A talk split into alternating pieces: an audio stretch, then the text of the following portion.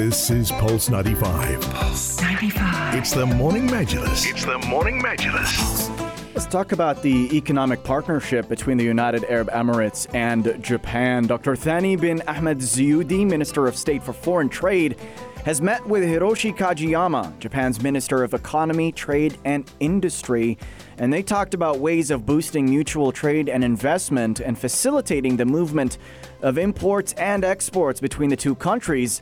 They're also going to be launching a business council.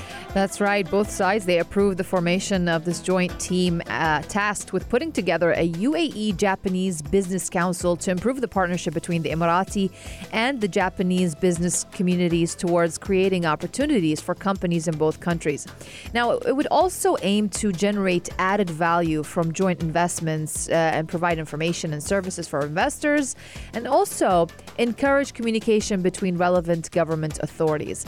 Both officials they they discussed also means of boosting mutual trade and investments and facilitating the movement of imports uh, and exports between the countries as well. As Zeyoudi also said that the partnership between the UAE and Japan is reflected by positive economic indexes, with the value of Japanese direct investments in the UAE since the start of 2020 totaling $4 billion. That's a growth of 22.6% from the year of 2015.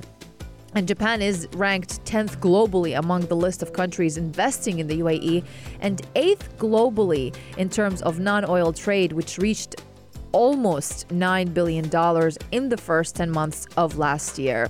So, Al Zeyoudi, uh, he commented on this, saying that we will continue advancing our bilateral ties and cooperation in target areas and sectors that support the economy of the future, especially technology, electronics, advanced industries, medical research. Um, space sciences, automation, artificial intelligence, and also entrepreneurship. Definitely, the UAE Japanese Business Council will play a key role in this regard. Absolutely. And uh, getting into the numbers for this, if you look at the year 2020 and the overall bilateral trade between the United Arab Emirates and Japan, exports from Japan to the UAE were pegged at $5.7 billion. And imports from the UAE to Japan are worth $16.7 billion as well. Japan is also ADNOC's largest international importer of oil and gas products, with approximately 25% of its crude oil imported from the United Arab Emirates. And further into the energy sector, Japan is also mobilizing policies to promote green growth strategy, and the United Arab Emirates is a big part of that.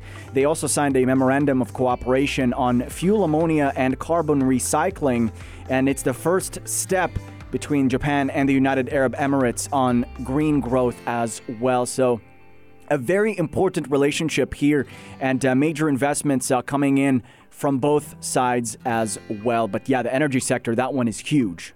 Definitely. And we also, a month ago, I believe, uh, exactly a month ago, a Japanese startup, it's called uh, iSpace Inc., it, it, was set to deliver a lunar uh, rover under development by the United Arab Emirates to the moon. And it's set to be next year in 2022 in what will be the Arab world's first lunar mission. So that's a great cooperation as well to begin with. That was supposed to be um, supposed to be next year. Yeah, yeah. absolutely uh, incredible stuff here, and uh, great to see the two sides uh, reinforcing their relations in this most recent meeting as well. Uh, stay tuned to 95. We've got more discussions lined up this morning. We're going to be talking about international headlines. Why is Amazon under fire for its warehouse practices? Plus, have you heard of Etsy, of Depop? There's a pretty interesting acquisition in the Gen Z women's clothing space. so stay tuned for that and much more. Here's Higher by Ali Brooke and Matoma.